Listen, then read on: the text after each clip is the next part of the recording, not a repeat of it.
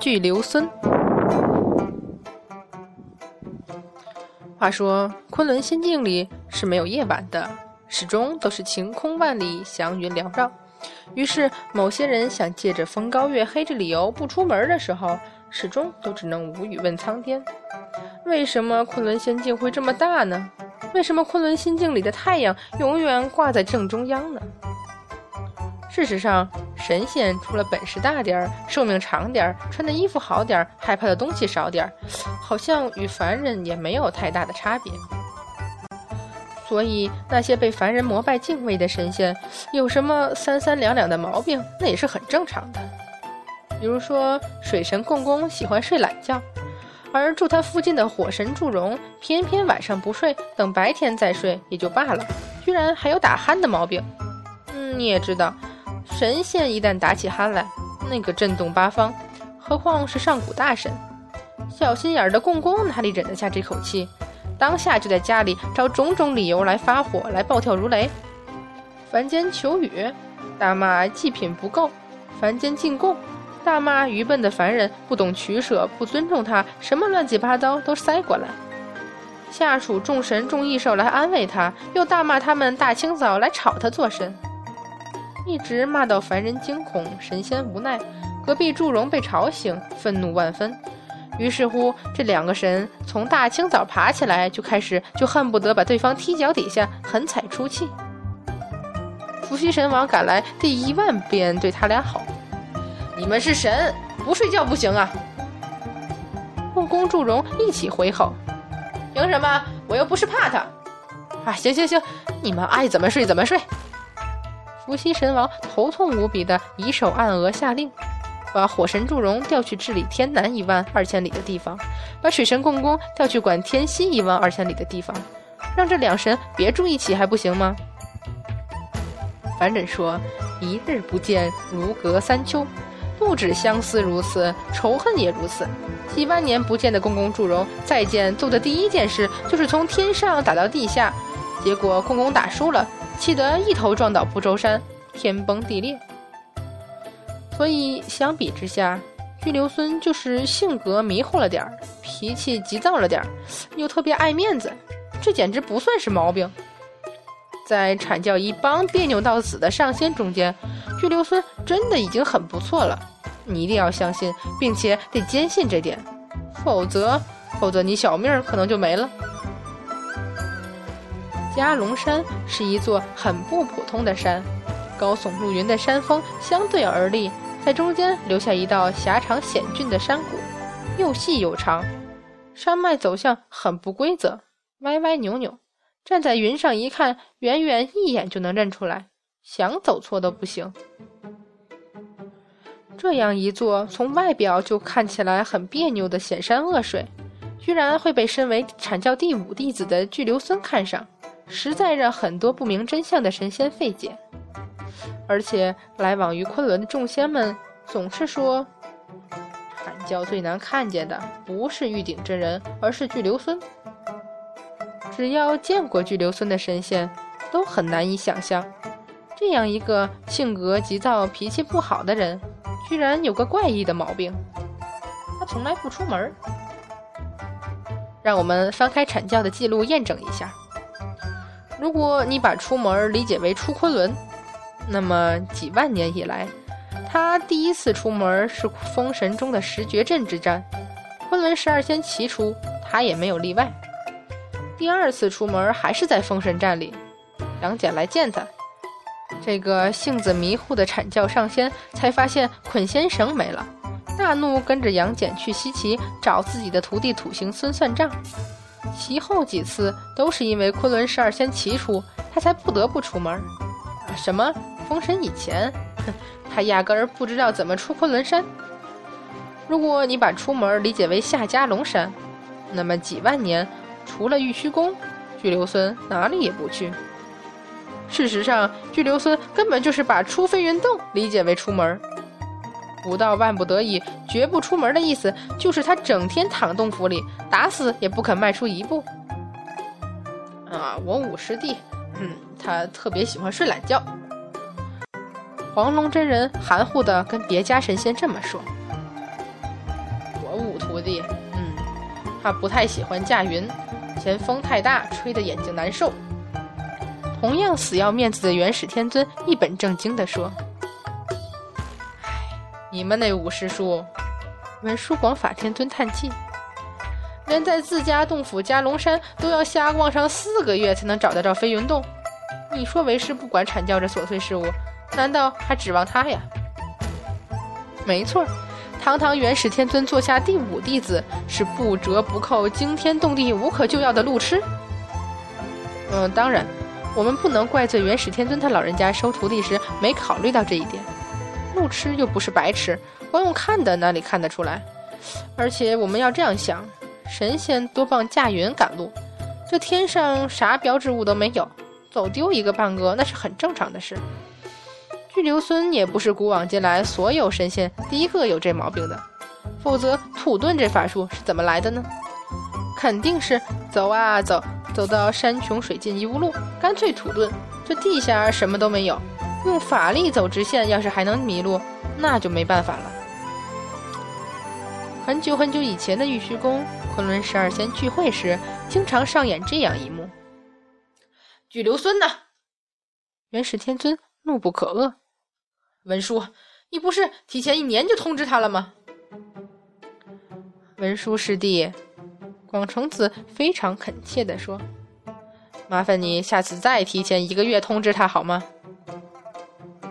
三个月以后，巨留孙摇摇晃晃进了玉虚宫，抬眼看看早已空荡荡的大殿，再抓住白鹤童子问：“呃，师尊有说下次让我们什么时候来吗？”“嗯，好像是说三年后的七月吧。”“这么短。”巨留孙继续摇摇晃晃往后殿走，找个地方让我住下来好了。三年，只够我回飞云洞的。记得三年后的七月来接我啊，否则我找不着来玉虚宫主殿的路。三年之后，加龙山，文殊广法天尊骑着青狮到飞云洞门口大喊：“五师弟，五师弟，出来！”为兄带你去玉虚宫。巨留村的某个徒弟心惊胆战出来。啊，文殊师伯，师傅不在呀？什么？怎么可能？我没派弟子提前来通知他呀，他怎么会不在？文殊广法天尊惊讶。嗯，除了去玉虚宫，去留孙根本不出门啊。师傅他这个，他从上次出门就一直没回来过。文殊广法天尊险些头晕目眩，从青狮背上摔下来，无力的摇摇手，直接往玉虚宫而去。拘留孙人呢？元始天尊怒不可遏。文殊，你不是提前一年零一个月就通知他了吗？文殊师弟，广成子非常恳切地说：“麻烦你下次再提前一个月通知他好吗？”文殊广法天尊气急而吼道：“提前，提前！我怎么提前？五师弟他都失踪三年多了。”啊！他徒弟说他从上次出门就没回去过。不会吧？文殊广法天尊苦恼地抱着头。但是现在的问题是，他究竟是整整四年在来玉虚宫的路上迷路，还是在回加龙山的路上迷路？这回睿智冷静如玉鼎真人都忍不住望天无语，无法解答了。白鹤童子忽然跑进来：“师尊不好了，巨留孙他他不见了。”昆仑石仙和元始天尊纳闷而问：“什么叫巨留孙不见了？他什么时候见过吗？”“嗯，回禀天尊，他从三年前就一直住在玉虚宫后殿。”“什么？”元始天尊是最惊愕的，那我怎么从来没看见过他？白鹤童子满头黑线，大概、也许、可能，他从不出门。从他出师之后，我我都几千年没见过他了。元始天尊吼道：“你现在说他在我玉虚宫里住了三年，而我不知道？快找吧！”他肯定又在玉虚宫里走丢了。这是脾气最好的慈航真人。昆仑事先长叹着，纷纷施展法术，分散而开。整整一天之后，师尊，你饶了我们吧，实在是找不到啊！云中子爬回来喘气。这巨留孙师兄能去哪里呢？这是百思不得其解的太乙真人。怎么可能？元始天尊怒道：“你们有认真仔细每个角落都找了吗？”我连玉虚宫所有瓶子、罐子、葫芦都翻过来抖了一遍。师尊，你觉得呢？广成子咬牙切齿，一字字道。赤精子在一边冷笑：“师兄，没想到巨留孙师弟会比你还能藏吧？”我忽然想，普贤真人忽然开口：“巨留孙师兄该不会一迷路就又犯老毛病了吧？”什么老毛病？文殊广法天尊迷糊地问。玉鼎真人无声地指了指脚下。静默片刻后，众仙一起失声尖叫起来：“不会吧！”昆仑山玉虚宫高高悬浮于云端之上，其下就是麒麟崖万丈深渊，附近乃是昆仑主峰，连绵几十里，林木深深。玉留孙正迷糊地四处张望，奇怪了，玉虚宫里怎么会有这么深的山谷？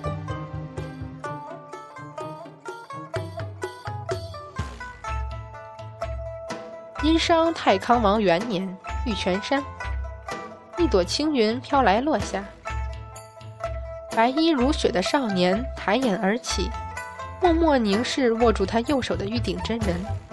孤独深沉的眼睛里，忽然有了一丝黯然的波动。这就是玉泉山，也是为师的洞府。以后你就住在这里。清冷的声音波澜不惊，和握住他的手一样，是冰冷的。玉鼎真人淡漠回视，长发与衣袂翻卷而起，如许阳光下，如许云雾间，与少年的身影交错在一起。怎不让人目为之夺，神为之醉，心为之惑？浮生千年这一眼啊，很短暂，几乎是同时。玉鼎真人和杨戬同时松开手，退后一步，因为他们中间的地下忽然爬出来一个人。啊，玉鼎师弟，你怎么会在这里？这这是不是你的玉泉山？玉鼎真人无声点头。那就是说，我的加龙山就在旁边。盘古大神啊，我从玉虚宫迷路后花了七百年，这回是最接近加龙山的一次。巨留孙激动的不行。十年，十年之后，我应该就能躺在飞云洞门口晒太阳了吧？人影瞬间又没入土里不见了。玉鼎真人忽然说：“你刚才什么都没看见。”杨戬依旧面无表情点头，在玉鼎真人转过头去后，忽然于不自觉间微微而笑。如许阳光下，如许云雾间，十三岁的少年低头而笑。